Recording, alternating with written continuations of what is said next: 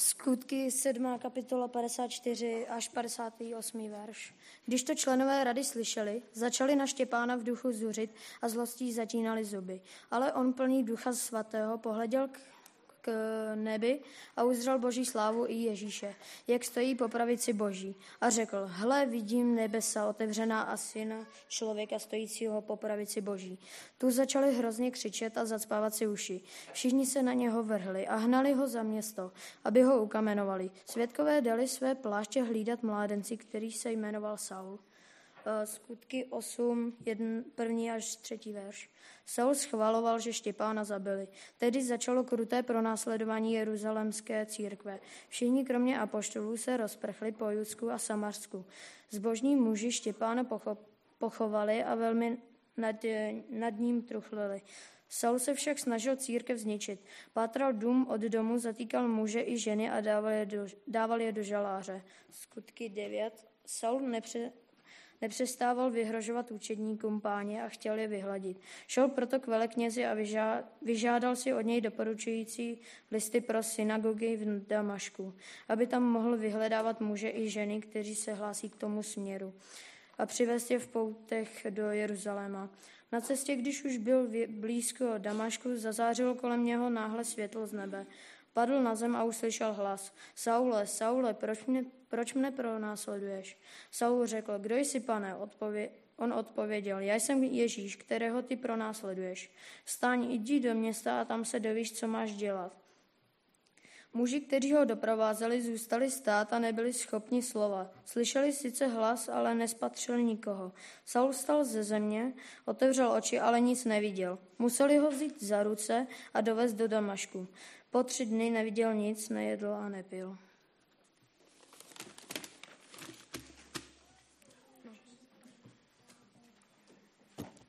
V Damašku, v Damašku žil jeden učedník jménem Ananiáš. Toho pán ve vidění zavolal. Ananiáši, on odpověděl, zde jsem, pane. Pán mu řekl, jdi hned do ulice, která se jmenuje Přímá a v domě Judově vyhledej Saula Starsu. Právě se modlí. A dostal se mu vidění, jak k něm vchází muž jménem Ananiáš a vkládá na něj ruce, aby opět viděl. Ananiáš odpověděl, pane, mnoho lidí mi vyprávělo o tom člověku, kolik zla způsobil bratřím v Jeruzalémě. Také zde má od velekněží plnou moc zatknout každého, kdo vzývá tvé jméno. Pán mu však řekl, jdi, neboť on je mým nástrojem, který jsem si zvolil, aby nesl mé jméno národům i králům a synům izraelským. Ukáži mu, co všechno musí podstoupit pro mé jméno. Anania šel, vstoupil do toho domu, vložil na Saula ruce a řekl, Saule, můj bratře, posílá mě k tobě pán, ten Ježíš, který se ti zjevil na tvé cestě, chce, abys opět viděl a byl naplněn duchem svatým. Tu jako by mu z očí spadly šupiny, zase viděl a hned se dal pokřtít. Pak přijel pokrem a síla se mu vrátila. S damašskými učedníky zůstal Saul několik dní a hned začal v synagogách kázat, že Ježíš je syn Boží. Všichni, kdo ho slyšeli, žasli a, na, a říkali, to je přece ten, který se snažil v Jeruzalémě vyhladit všechny vyznavače tohoto jména. Jsem přišel jen proto, aby je v poutech odvedl k velekněží. Ale Saul působil čím dál tím mocněji a svými důkazy že Ježíš je Mesiáš, přiváděl do úzkých damašské židy.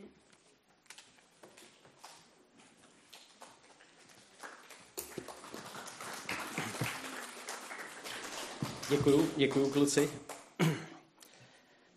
Já bych se s váma chtěl krátce zamyslet nad tímhle slovem, který jsme mohli číst. Eh, tak jste z těch úryvků vyrozuměli, že ten, ten výklad nebo to, to zamyšlení bude na téma Saul, na téma Saul nebo Apoštol Pavel.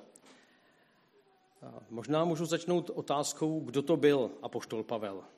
Tak jsme slyšeli, že eh, hlídal šatstvo při kamenování Štěpána, ale kdo to, kdo to byl, tento Pavel? Tak v první řadě to byl Žid. Byl to Žid, který se narodil v Tarzu, což je na pobřeží Turecka. A byl to žid, který získal právě v tom Tarzu římské občanství, což potom eh, mohl použít ve svém životě. Byl to člověk, který studoval Bibli, který studoval starý zákon v Gamalilově škole v Jeruzalémě. A z toho, co jsme četli, tak můžeme vidět, že to byl člověk, který hořel pro Pána Boha. Už jako mladý tam hlídal ty, ty svršky a potom, potom aktivně vyhledával křesťany a snažil se je, snažil se je vymítit, zahubit. Samozřejmě, že on to dělal proto, protože si myslel, že se tím líbí Pánu Bohu. Protože si myslel, že, že dělá správnou věc, že eh, tady vzniká nějaká, nějaká hereze, nějaký odklon, něco, co směřuje prostě mimo Pána Boha a že on jako, jako žid, a že se to šíří mezi jeho národem a on jako žid, že má povinnost se tomu postavit. A šel do toho teda úplně naplno, protože vyhledával aktivně křesťany a v té deváté kapitole jsme mohli číst o tom, že si dokonce vyžádal eh, doporučující listiny od velekněze, aby šel do Damašku. Damašek byl asi šest dní cesty eh, severovýchodně od Jeruzaléma, vlastně stejně, to je pořád stejný. A Damašek už tehdy byl křižovatkou z cest, odkud se rozbíhaly cesty dál na východ do Mezopotámie nebo, nebo na sever. A, takže byl velkým takovým dopravním uzlem a řekli bychom, že to byl takový možná internetově hub nebo něco takového, prostě něco, nějaký centrum, odkud se to potom všechno rychle, rychle šíří. Takže, takže eh, Pavel to viděl jako hrozně důležitý ten Damašek, tak říkajíc, eh, eliminovat, prostě ho, ho, aby tam ta víra nebyla a aby vlastně, aby vlastně se to celé utlumilo. Ale teďka vlastně dochází k tomu zásadnímu zlomu v jeho životě, protože on jde do toho Damašku a najednou na něj zazáří z nebe světlo. Pro něj jako pro žida to znamenalo, že na něj zazářil pán Bůh. Okamžitě věděl, že na něj svítí pán Bůh, že to je pán Bůh, že tady není, ale stejně musí se ptát, kdo jsi, pane? Kdo jsi? Co se děje? Ty, já ti patřím, já se ti snažím následovat, já ti jdu i do toho Damašku, kdo jsi? A najednou on slyší větu, která celý jeho život úplně obrací z hůru nohama. Kdo jsi, pane? Já jsem Ježíš, kterého ty pronásleduješ. Já jsem Ježíš. To je jako, říkáme, jako rána, rána z děla, nebo prostě rána, rána eh, do hlavy, protože, protože najednou všechno, co on, po čem on jde, co si myslí, že je správně, tak najednou zjišťuje, že to je špatně, že to je, že to je lež, že je prostě úplně, že je úplně, že je úplně mimo ten Saul hořel, měl tu, tu touhu jít do toho Damašku a tam sloužit a najednou, najednou teď se dozvídá, Saule, ty jdeš špatně. Kdo, kdo jsi, pane? Co je, co, co, co je mým problémem? Saule, Saule, tvým problémem je, že ty mě nevěříš. To je tvůj problém, že ty mě nevěříš jako Ježíši Kristu. Je to tak, že židé v té době Židé jsou vyvolený národ a Židé měli v té době ten, ten zákon eh, do, dotažený skoro k dokonalosti. Oni samozřejmě věřili, a pan Bůh jim to zaslíbil, že jsou vyvolený národ a že když budou, a ten, ten, to zaslíbení znělo jednoduše, dodržuj desatero, dodržujte můj zákon a budeš zachráněn. A to je zákon, který platí nebo si myslíme, že platí pořád. Je to zákon něco za něco. Udělej něco dobře a něco dobrýho dostaneš.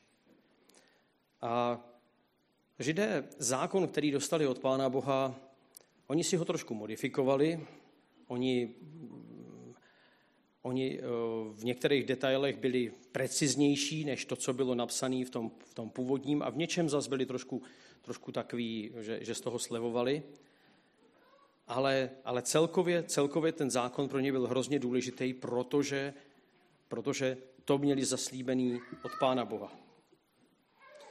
A v té dnešní době je to, hodně, je to hodně podobný. Možná, já když jsem to četl, tak to na mě působilo úplně jako, jako takový střed, protože i dnes, když se setkávám, setkáváte s lidma, tak všichni, říká, všichni říkají, tak já vlastně, co, jsem nic neukrát, nebo jsem nikoho nezabil, nebo prostě jsem, jsem jako dobrý, že jo? Jako...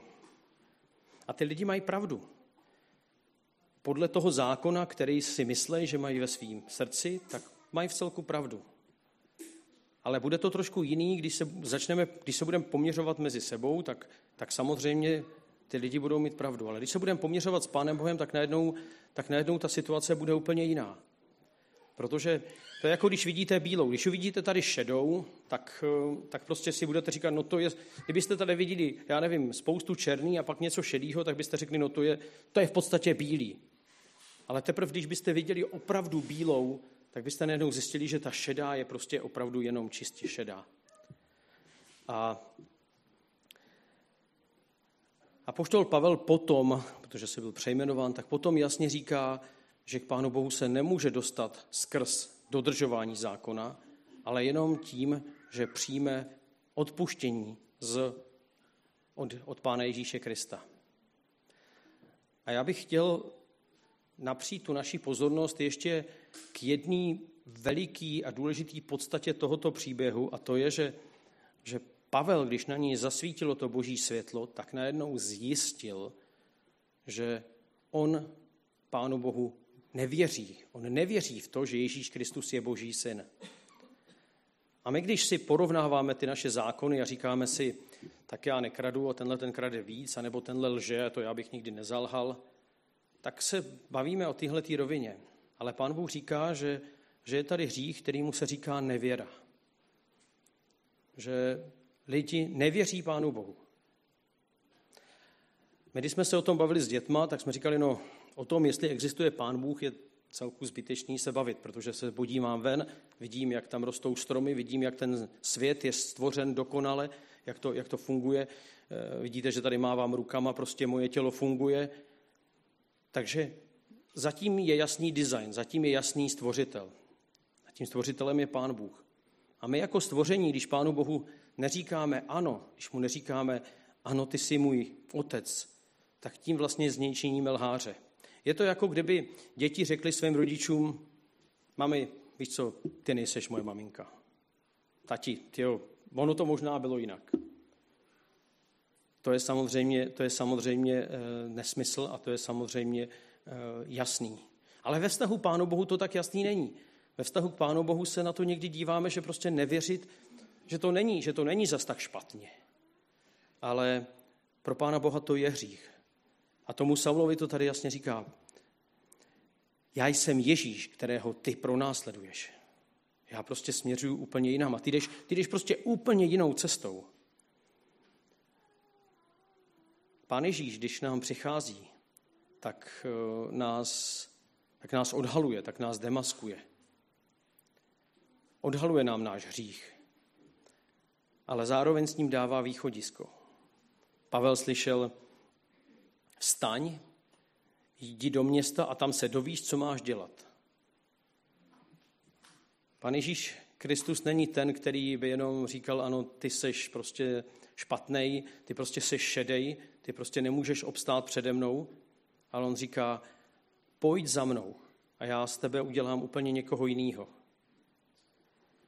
jsme pak četli o tom, že za ním přišel Ananiáš, který na ní skládal ruce, najednou Saul zase prohlédl, sestoupil na něj duch svatý a potom, hned potom, Saul začal dosvědčovat, že Ježíš Kristus je Mesiáš a že je Boží syn. Tady v podstatě nečteme o nějaký prodlevě. Mohli bychom říct, že jakoby, že někdy my se na to díváme lidsky, že, že převlíknul kabát ale on ho nepřevlíknul, protože on už předtím hořel pro Pána Boha. Ale najednou teprve zjistil, že ta cesta, kterou šel, že je špatně a že musí jít úplně na druhou stranu. A když se podíváme na to nasazení, který měl na počátku, kdy vlastně chtěl křesťany eh, vyhubit, a potom to nasazení, kdy eh, šel mezi, mezi pohany, ale i mezi židy a zvěstoval Ježíše Krista, tak vidíme, že, že on do toho šel úplně, úplně naplno. On to pověření přijal od Pána Boha, dostal sílu Ducha Svatého a v tom sloužil, na tomhle pověření sloužil celý život.